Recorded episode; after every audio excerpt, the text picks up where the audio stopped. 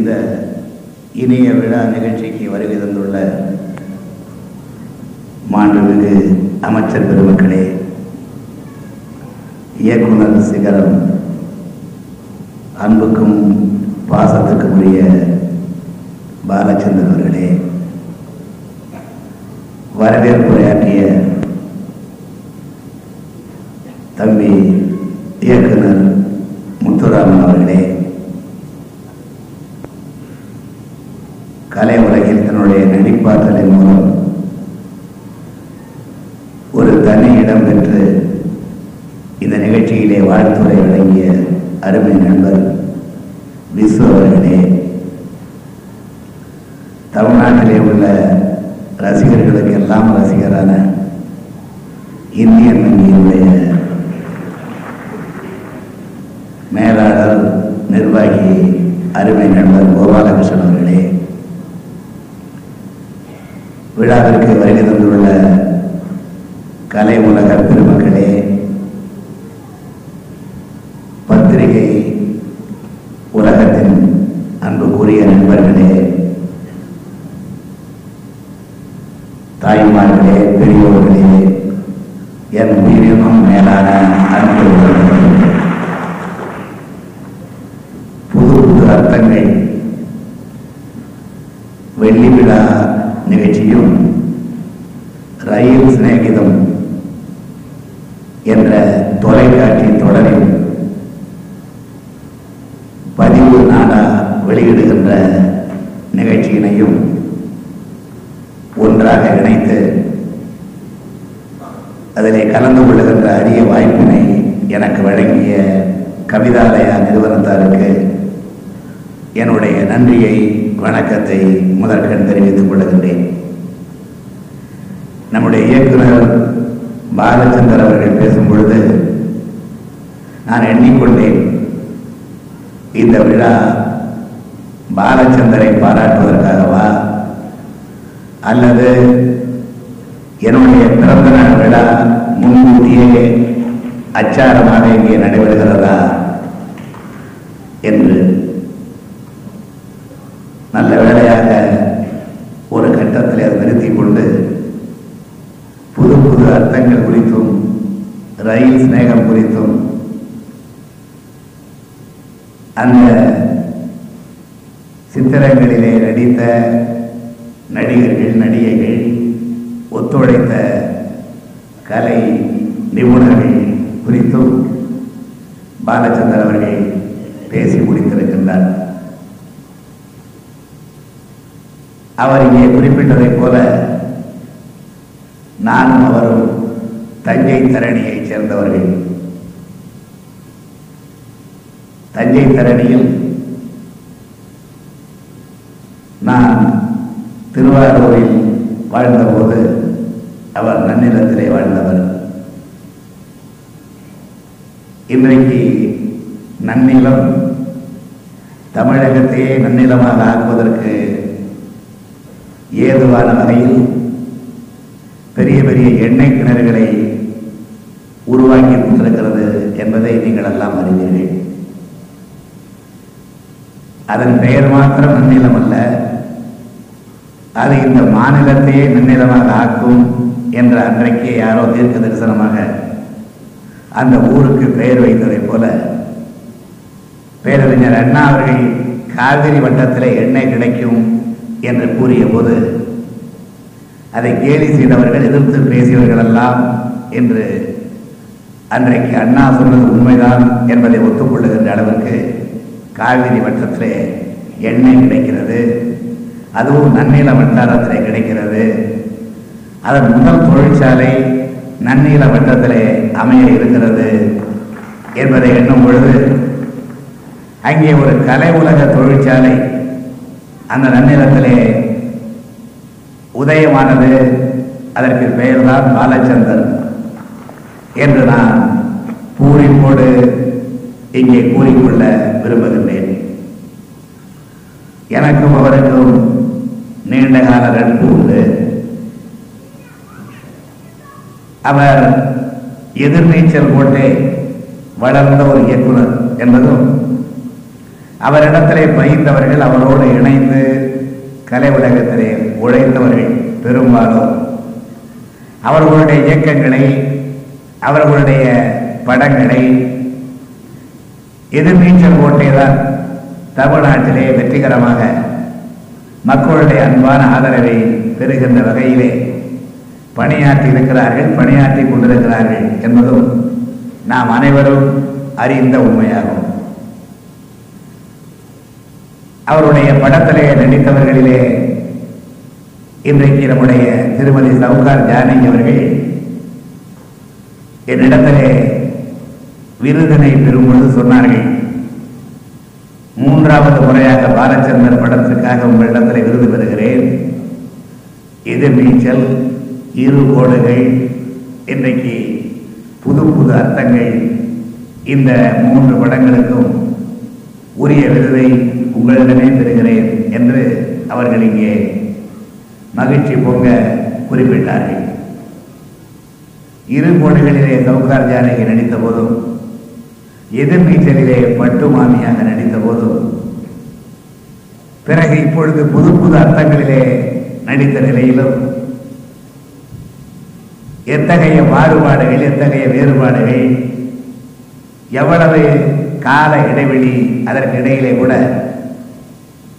அவர்களால் அற்புதமாக நடிக்க முடிந்தது முடிகிறது என்பதை நாம் கண்டு கிடைத்திருக்கின்றோம் அதே போலவே இந்த படத்தில் நடித்துள்ள ஜெயசுத்ரா அவர்களானாலும் மற்றும் நம்முடைய நண்பர் பூரணம் விஸ்வநாதன் அவர்களானாலும் இவர்களெல்லாம் நீண்ட காலமாக கலை உலகத்திலே அறிமுகமாகி இளமை காலம் தொட்டு தமிழ்நாட்டு மக்களுடைய உள்ளங்களை கவர்ந்தவர்கள். இந்த படத்தினுடைய வெற்றிக்கு இங்கே முதல் முதலாக என்னுடைய முன்னிலையிலே விருது பெற்ற ரகுமான் மற்றும் கீதா சித்தாரா சவுகார் ஜெயசுத்ரா பூரண விஸ்வநாதன் சார்லி ஜனகராஜ் விவேக் ஆகிய நடிகர்களும் பாடல் எழுதிய நண்பர் வாலியும் ஒளி அமைப்பின் மூலமாக ஒரு அற்புதத்தையே புரிந்திருக்கின்ற ரகுநாத ரெட்டியும் இசை ஞானி இளையராஜாவும் இத்தனை மலர்களையும் தொகுத்து ஒரு மாலையாக ஆக்கி நமக்கு தந்துள்ள இயக்குனர் சிகரம் பாலச்சந்தர் அவர்களும் அவர்கள் குறிப்பிட்டதைப் போல ரசிகர் பெருமக்களும் காரணகர்த்தாக்களாக விளங்குகின்ற நிலையில் இந்த வெள்ளி விழா நிகழ்ச்சி இங்கே நடைபெற்றுக் கொண்டிருக்கிறது. எதிலும் ஒரு எதிர்ப்பு இருந்தால் தான் வெற்றி பெற முடியும். எல்லோருமே பாராட்டிக் கொண்டிருந்தால் அவர்கள் முன்னேற முடியாது திருந்திக் கொள்ளவும் முடியாது என்ற ஒரு கருத்தை தன்னுடைய பேச்சினிடையே பாலச்சந்தர் குறிப்பிட்டார். ஒரு நல்ல அரசை கூட நடைபெற்றாலும் கூட அந்த அரசுக்கு இடித்து சொல்லுகின்றவர்கள் வேண்டும் என்று இந்த இரண்டாயிரம் ஆண்டுகளுக்கு முன்பு வள்ளுவர் பெருந்தனை குறிப்பிட்டிருக்கிறார். அவர் அதை எப்படி சொல்லுகிறார் என்றால் இடிப்பாரே இல்லா ஏமரா மன்னன் கெடுப்பார் இல்லானும் கெடும். இடித்து சொல்லுகின்ற ஒருவர் இல்லாமல் போனால் எல்லோருமே பாராட்டி கொண்டு குறை கண்ட இடத்தில் அந்த குறை எழுத்தை சொல்லாமல் எல்லோருமே போட்டு கொண்டிருந்தால் இடிப்பார இல்லா ஏமரா மன்னன். ஒருவர் இருப்பானேயானால் கெடுப்பார் இல்லான கெடும். அவனை யாரும் கெடுக்க வேண்டிய அவசியமே இல்லை. அவரே தானாகவே கெட்டு விடுவான் என்று. எனவேதான் இந்த எதிர்ப்பு என்பது வரவேற்கத்தக்க ஒன்றாக இருக்கிறது. நான் சுயபுராணம் பாடுவதாக நீங்கள் கருதக்கூடாது. பாலச்சந்தர் இங்கே குறிப்பிட்ட என்னுடைய ஆரம்பகால படங்கள் பராசக்தி போன்ற படங்கள் வெளிவந்த போது எத்தகைய எதிர்ப்பு நாட்டில் மூட்டிவிடப்பட்டது என்பதை அந்த காலத்து ரசிகர்கள் நன்றாக அறிவார்கள். இன்றைக்கும் பல பேருக்கு அந்த வரலாறு தெரியும். பராசக்தி படம் வெளிவந்த பொழுது எல்லா பத்திரிகைகளும் பாராட்டிய நேரத்தில் தினமணி கதிர் அப்பொழுது நண்பர் சாவி அதில் ஆசிரியராக இல்லை. நான் சொல்வது ஆயிரத்தி தொள்ளாயிரத்தி ஐம்பத்தி ரெண்டாம் ஆண்டு தினமணி கதிர். தினமணி கதிர் வார பத்திரிகையில் அட்டைப்படமே பராசக்தி திரைப்படத்தை கேலி செய்து அட்டைப்படமே வெளியிடப்பட்டது. உள்ளே ஒரு பத்து பக்கம் விமர்சனம் எழுதப்பட்டிருந்தது. விமர்சனம் என்றால் வரிக்கு வரி தாக்குதல். அதிலும் குறிப்பாக பராசக்தி உரையாடல்களை பற்றி அந்த விமர்சகர் எழுதிய போது கூழாங்கற்களை தகர டப்பாவிலே போட்டு ஆட்டுவது போல் இருக்கிறது இந்த படத்தினுடைய வசனங்கள். என்று அன்றைக்கு தினமணி கதிர் விமர்சனம் எழுதியது. பராசத்தில் நான் எழுதிய வசனங்கள்.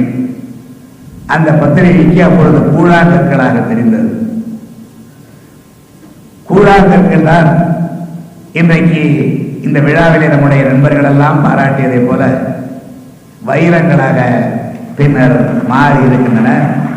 காரணம் என்னுடைய எழுத்தாற்றலை நான் குறிப்பிடுவதாக யாரும் கருதக்கூடாது. அந்த கருத்துக்களை சொல்லுகின்றேன்.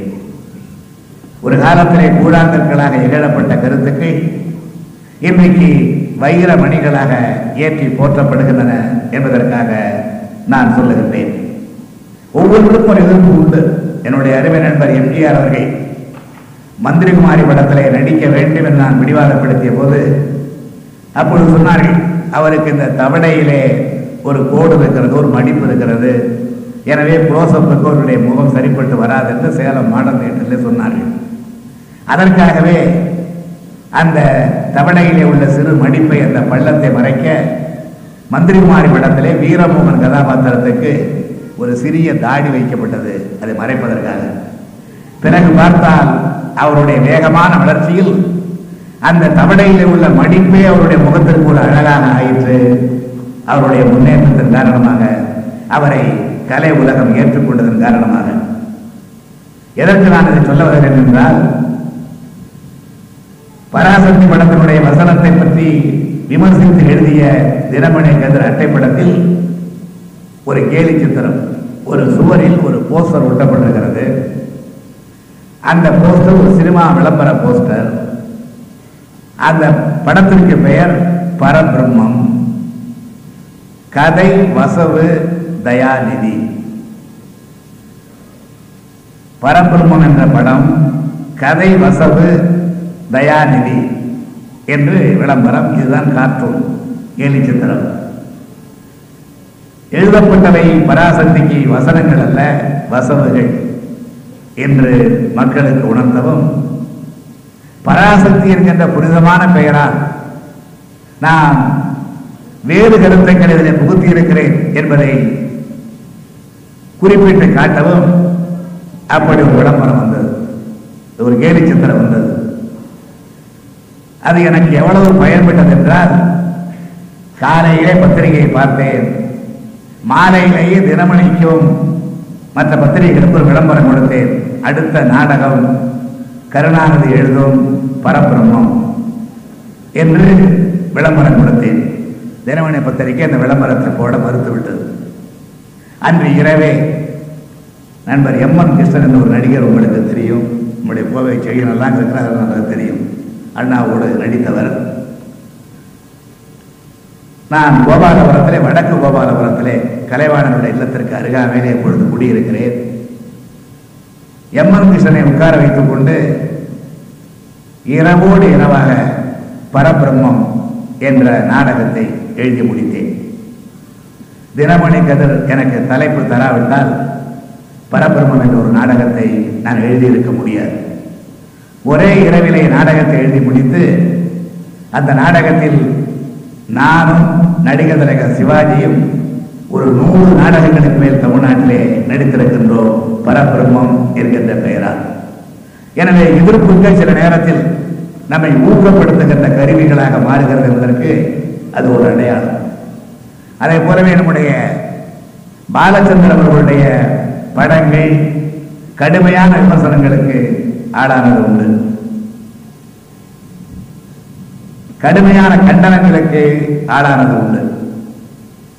அவைகளை அவர் சிந்தித்து பார்த்திருக்கிறார் என்றாலும் கூட அதனால் மனச்சோர்வு அடையாமல் தவறு இருந்தால் திருத்திக் கொண்டு மேலும் மேலும் தன்னுடைய முயற்சியிலே ஊக்கத்தோடு ஈடுபட்ட காரணத்தால் இன்றைய தினம் ஒரு படம் அல்ல இரு படம் அல்ல அவருடைய பல படங்கள் வெற்றி விழாக்களை வெள்ளி விழாக்களை கொண்டாடுகின்ற அளவிற்கு தமிழ்நாட்டு மக்களுடைய ஆதரவை பெற்று திகழ்கின்றனர் நேற்றைய தினம் காலையிலே தான் ரயில் சிநேகம். அந்த பதிவு நாடா படம் அவரால் எனக்கு அனுப்பி வைக்கப்பட்டது. அதிலே எட்டு வாரத்து கதை இருக்கிறது. அதை நீங்கள் பார்த்து விடுங்கள் என்று அவர் அன்பு கட்டளையும் பிறப்பித்திருந்தார். இரவு பத்து மணிக்கு மேல் இல்லம் திரும்பிய நான் உணவருந்திவிட்டு அந்த படத்தை பார்த்து முடிக்க இரவு ரெண்டு மணி ஆயிற்று. பிறகு மூன்று மணிக்கு தான் தூங்க சென்றேன். காலையிலே இன்று தலைமைச் செயலகத்திலே விரிவான விவாதங்கள் இரண்டு மூன்று அமைச்சர்களுடைய இலாக்காக்களை இணைத்து அதற்கு பிறகு மாலையிலே ஒசூரில் நடு மூடப்பட்ட ஒரு தொழிற்சாலையை திறப்பதற்காக நிர்வாகிகளோடும் தொழிற்சங்க தலைவர்களோடும் பேச்சுவார்த்தை அவைகளை முடித்துவிட்டு இங்கே இந்த விழாவிலே கலந்து கொள்ள வந்தேன். இருந்தாலும் நான் எந்த மேடைக்கு செல்வதாக இருந்தாலும் தயாரிப்பு இல்லாமல் அதை பற்றி சிந்திக்காமல் செல்வதில்லை. அது மாத்திரமல்ல ஒரு படத்தினுடைய வெள்ளி விழா இன்னொரு தொலைக்காட்சி படத்தை வெளியிடுகின்ற விழா என்ற காரணத்தால் ஏற்கனவே பார்த்த புது புது அர்த்தங்கள் படத்தை மீண்டும் ஒரு முறை அசை போட்டு நினைவுபடுத்திக் கொண்டு இந்த புதிய தொலைக்காட்சி படத்தை பார்த்துவிட்டு தான் இந்த நிகழ்ச்சிக்கு வந்திருக்கின்றேன். இந்த நிகழ்ச்சியினுடைய தொடக்கத்தில் தம்பி மேண்டரின் சீனிவாஸ் அவர்களுக்கு பொன்னாடை அணிவித்து மாலை சூட்டி வாழ்த்துகின்ற வாய்ப்பை எனக்கு அளித்தார்கள் நேற்றைக்கு எங்கள் தலைமைச் செயலாளருடைய இல்லத்து மனவிழாவிலும் அவருக்கு பொன்னாடை சூட்டி வாழ்த்துகின்ற வாய்ப்பை நான் பெற்றேன். அந்த இளம் தம்பி என்னை வாழ்த்துங்கள் என்று கேட்டுக்கொண்டார். பக்கத்தில் இருந்து வாழ்த்தினேன். பொதுமக்களாகிய உங்கள் மத்தியிலும் அந்த தம்பியினுடைய ஆற்றலை வியந்து போர்த்தி பாராட்டி வாழ்க வளர்க வெல்க என்று நான் இங்கே வாழ்த்த கடமைப்பட்டிருக்கின்றேன். ரயில் ஸ்நேகம் படத்தையோ அல்லது பாலச்சந்தருடைய எந்த படமானாலும் எதை எவ்வளவு பழைய படமானாலும் அதை பார்க்கிற நேரத்தில் எனக்கு ஏற்படுகின்ற உணர்வு அஜந்தா ஓவியங்களை பார்ப்பதைப் போல சித்தன்னவாசல் சிற்பங்களை பார்ப்பதைப் போல எல்லோரா சிற்பங்களை பார்ப்பதைப் போல மாமல்லபுரம் சிற்பங்களை பார்ப்பதைப் போல. தலை சிறந்த ஓவியர்களுடைய அவர்கள் வரைந்த அழகுமிகு இயற்கை காட்சி சித்திரங்களை பார்ப்பதைப் போல பாலச்சந்திரன் அவர்களுடைய படங்களை நான் பார்த்து மகிழ்ந்தவன் மகிழ்ந்து கொண்டு இருப்பவன் அதனால்தான் அவர் தயாரித்த அல்லது இயக்கிய எந்த படமானாலும் அந்த படங்களை காண வருகை என்று அழைக்கும் பொழுதெல்லாம் தட்டாமல் தவறாமல் தயங்காமல் சென்று அந்த படங்களை நான் பார்க்கிறேன். புது புது அர்த்தங்கள். நண்பர் விசு அவர்கள் இங்கே எடுத்து காட்டி அதை பாலச்சந்திரன் அவர்களும் தொடர்ந்து பேசி ஓடி வந்தவள் ஒருத்தி கணவனை விட்டு கணவனால் ஏமாற்றப்பட்டு ஓடி வந்தவள் ஒருத்தி மனைவியால் சந்தேகிக்கப்பட்டு ஓடி போன ஒருவர். இந்த இருவரும் சந்திக்கின்ற காட்சிகள் அவர்கள் ஒரு பெரும் குழியிலே விழுந்து சேற்றிலே சிக்கிக் கொள்கிற நேரத்திலே கூட வேறு ஒரு சேற்றிலே சிக்காமல் தப்புகிற அந்த பண்பாடு மிக்க காட்சிகளை எல்லாம் நம்முடைய நண்பர் பாலச்சந்திரன் அவர்களுக்கு எடுத்து கூறி அவர்கள் தவறி போகாமல் இருப்பதற்காகத்தான் இடையிலே கீதையை வைத்தேன் என்று சொன்னார். சில பேர் கீதையை வைத்துக் கொண்டே தவறுவது உண்டு. தவறுக்கு மறைவா மறைப்பாக கீதையை பயன்படுத்திக் கொள்வதும் உண்டு.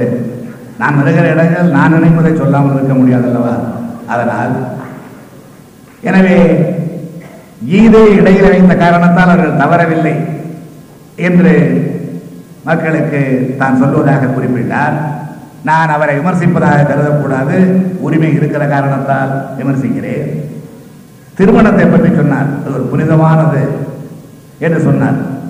ஆனால் அந்த புனிதத்தை எத்தனை ஆடவர்கள் இன்றைக்கு ஏற்றுக்கொள்கிறார்கள் அவருடைய கதையிலேயே தான் காதலித்து மணந்த மனைவி அதாவது சித்தாரா ஏற்றுக்கொண்டிருக்கிற பாத்திரம் என்ற நினைவு எனக்கு? அந்த மனைவியை இன்னொரு ஆடவனிடத்திலே போ என்று சொல்லுகின்ற அளவிற்கு திருமணத்தினுடைய மகிமை இருக்கிறது என்பதையும் நாம் மறந்து விடுவதற்கு இல்லை. எனவே நிதர்சனங்களை உண்மைகளை எடுத்துச் சொல்ல வேண்டிய அவசியம் நமக்கு இருக்கிறது. அந்த நிதர்சனங்களை உண்மைகளை தயங்காமல் துணிச்சலோடு எடுத்துச் சொல்லுகின்ற இயக்குனராக பல இயக்குனர்களுக்கு வழிகாட்டியாக ஆசானாக நம்முடைய அன்புக்குரிய பாலச்சந்திரன் அவர்கள் திகழ்கிறார்கள். ரயில் சிநேகம் தொலைக்காட்சி படத்தை எல்லா காட்சிகளுமே என்னை கவர்ந்த காட்சிகளாகும். நான் ரகுநாத ரெட்டியருடைய ஒளிப்பதிவை மாத்திரம் சொல்லவில்லை. பாலச்சந்திரன் அவர்களுடைய சிந்தனை ஓட்டத்தை அவருடைய கற்பனை ஆழத்தை நான் இரவு படம் பார்க்கிற நேரத்தில் கண்ணிமைக்காமல் அந்த படத்தை பார்த்ததற்கு சோர்வின்றி அந்த படத்தை பார்த்ததற்கு அதுதான் மிக முக்கியமான காரணம். படக்காட்சிக்கு செல்லுகின்றார் அந்த படத்தில் ஒரு பாத்திரம் ஏற்றிருக்கின்றார் அவருடைய நிழல்கள் ரவி. படம் பார்க்க விரும்பாதவர் நண்பன் வலியுறுத்தி அழைத்து செல்கிறான். அங்கே போனால் டிக்கெட் கிடைக்கவில்லை. கருப்பு மார்க்கெட்டிலே டிக்கெட் வாங்கலாம் என்று எண்ணும் பொழுது ஒரு வாலிபன் இரண்டு டிக்கெட்டோடு இருந்து கொண்டிருக்கிறான். அவனிடத்திலே டிக்கெட்டு கிடைக்குமா என்று நிழல்கள் ரவி கேட்கும் பொழுது நான் என்னுடைய ஃப்ரெண்டுக்காக காத்துக் கொண்டிருக்கிறேன். வரவில்லை என்று தெரிகிறது. டிக்கெட்டை நீங்கள் வாங்கிக் கொள்ளுங்கள் என்று டிக்கெட்டை விற்க முனைகிற நேரத்தில் அவர் எதிர்பார்த்த ஃப்ரெண்டு வந்துவிடவே வா வா என்று அழைக்கிறான். நிழல்கள் ரவி அந்த ஃப்ரெண்டு யார் என்று பார்க்கும் பொழுது தன்னுடைய மகளாக இருக்கின்ற அந்த காட்சி. இப்படிப்பட்ட வியக்கத்தக்க திருப்பங்களை இயக்குனர் பாலச்சந்தர் ஒருவரால் தான் நாட்டுக்கு திரையுலகத்திற்கு தர முடியும் என்று நான் நம்புகின்றேன். மற்றவர்களுக்கு அவரவர்களுக்கு தனி பாணி இருக்கிறது கூட இது போன்ற எதிர்பாராத திருப்பங்களை தருவதிலே பாலச்சந்திரன் அவர்கள் மிக வல்லவராக திகழ்கிறார். தன்னுடைய மகளை நிழல்கள் ரவி ஒரு அறையிலே போட்டு பூட்டி ஏன் அவளை தானே சென்று கூட்டிக் கொண்டு வீட்டை விட்டு வெளியேறுவதில்லை என்று சூடுரைந்து கொண்டு அந்த அறைக்குள்ளேயே இருக்கிற நேரத்தில்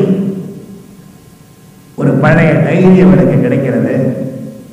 அந்த டைரியை படிக்க முனையும் பொழுது அதை படிக்கக்கூடாத தடங்கல்கள் ஏற்படுகிறது. பல மனக்குழப்பங்களுக்கு இடையிலே இறுதியாக அந்த டைரியை படிப்பதென்று முடிவெடுக்கிறாள். முடிவெடுத்து அந்த டைரியை படிக்கும் பொழுது அந்த டைரி தன்னுடைய தான் தந்தை என்று கருதி கொண்டிருக்கின்ற நிழலில் ரவியினுடைய டைரியாக இருக்கிறது. நான் தந்தை என்று கருதி கொண்டிருக்கிறேன் என்று குறிப்பிட்டேன் இன்னும். அதனுடைய ஒன்பதாவது படத்தொடர் வெளிவரவில்லை. இருந்தாலும் அப்படித்தான் இருக்கும் கதை என்ற நம்பிக்கையிலே சொல்லுகிறேன். அந்த டைரியை படித்தால் அந்த டைரியினுடைய முடிவில் அது வரையிலே பிளாஷ்பேக் காட்சிகள் தந்தையினுடைய கதை வருகிறது. கடைசியாக தன்னுடைய தந்தைக்கும் பவானி என்ற ஒரு பெண்ணுக்கும் இடையிலே ஒரு ஒப்பந்தம் ஏற்படுகிறது. அது என்ன ஒப்பந்தம் என்று தெரியவில்லை. அவர்களுக்குள்ளே என்ன உறவு என்று மகளுக்கு புரியவில்லை. சரி இதற்கு முன் தேதி உள்ள டைரியை பார்க்கலாம் என்று ஆயிரத்தி தொள்ளாயிரத்தி எழுபத்தி மூணாம் ஆண்டு டைரியை தேடி எடுக்கிறாள். எழுபத்தி மூணாம் ஆண்டு டைரியிலே டிசம்பர் மாதம் தான் அவர் எழுத தொடங்குகிறார்.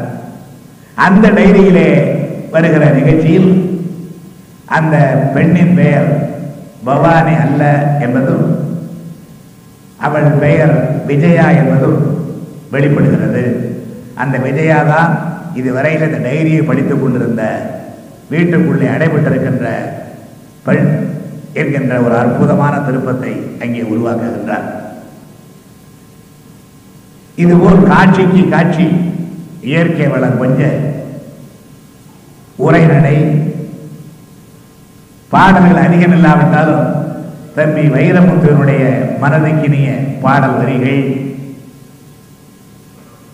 நடிப்பு கதை அமைப்பு இயக்கும் திறன் இத்தனையும் கொண்டதாக ரயில் சிநேகம் அமைந்திருக்கின்றது. இந்த ரயில் சிநேகம் என்ற படத்தை பார்த்த பொழுது பல ஆண்டுகளுக்கு முன்பு நான் திராவிட நாடு பத்திரிகையில் எழுதிய சபலம் என்ற ஒரு கதை ஒரு சிறுகதை எனக்கு ஞாபகத்திற்கு வந்தது. அந்த சபலத்திலே ஒரு கதாபாத்திரம். ரயிலில் சிநேகம் பிடிப்பதற்காகவே அடிக்கடி ரயிலிலே போகிறவன் என்ன சிநேகம் என்பதை நான் விளக்க தேவையில்லை. அதை அந்த கதையை திராவிட நாடு பத்திரிகையிலே வெளியிட்டு விட்டு அண்ணா அவர்கள் என்னை பத்திரிகை வெளிவந்த பிறகு சந்தித்த பொழுது கேட்டார்கள் ஒரு நண்பருடைய பெயரை காஞ்சிபுரத்தில் வாழ்ந்த ஒரு நண்பருடைய பெயரை குறிப்பிட்டு அவரை வைத்து எழுதினாயா? என்று அண்ணா கேட்டார்கள். நான் பெயரை எல்லாம் சொல்லுகிறது இல்லை அவரை வைத்து எழுதினாய் காஞ்சிபுரத்தாளர் அவனை வைத்து எழுதினாயா என்று அண்ணா அவர்கள் கேட்டார்கள். எனவே இந்த ரயில் சிநேகம் என்கின்ற அந்த பெயர் என்னுடைய மனதை கவர்ந்த பெயர் ஒரு சாதாரணமான ஒரு எளிமையான தலைப்பில் ஒரு அழுத்தமான கதை சமுதாயத்திற்கு தேவையான பண்பாடு மிகுந்த ஒரு கதையை நம்முடைய பாலச்சந்திரன் அவர்கள் ரயில் சிநேகம் மூலமாக வழங்கி இருக்கின்றார்கள் அது தமிழ்நாட்டு மக்கள் அனைவரும் அந்த பதிவு செய்யப்பட்ட நாடா படத்தின் வாயிலாக பார்க்க இருக்கின்றார்கள். அது இங்கே வெளியிடப்பட்டிருக்கின்றது. அவர்கள் தொடர்ந்து தமிழகத்திற்கு கலை உலகின் மூலமாக ஆற்றி வருகின்ற தொண்டுக்கு நம்முடைய விசு அவர்கள் இங்கே சில விளக்குகளை இருபத்தைந்து விளக்குகள் என்று கருதுகிறேன். அவைகளை பரிசாக இங்கே வழங்கினார்கள். நான் விசு வழங்கினார் என்று எண்ணிக்கொண்டிருந்தேன். பாலச்சந்தர் அது திருட்டுத்தனமாக கொடுத்து விட்டார் என்று குறிப்பிட்டார். விசு வாங்கி வழங்கினாரா? அது திருட்டுத்தனமாக வழங்கினாரா? ஏன்னா விசு நல்ல நகைச்சுவையாளர் என்பதற்காக நான் நகைச்சுவையிலேயே அதை விமர்சிக்கிறேன் இல்லாமல் யாரையும் புண்படுத்துவதற்காக அல்ல. ஆனால் விசு திருடிய காரணத்தால் தான் அந்த வெள்ளி விழா பரிசு வழங்கியிருக்கிறார். வேறு எதையும் அல்ல.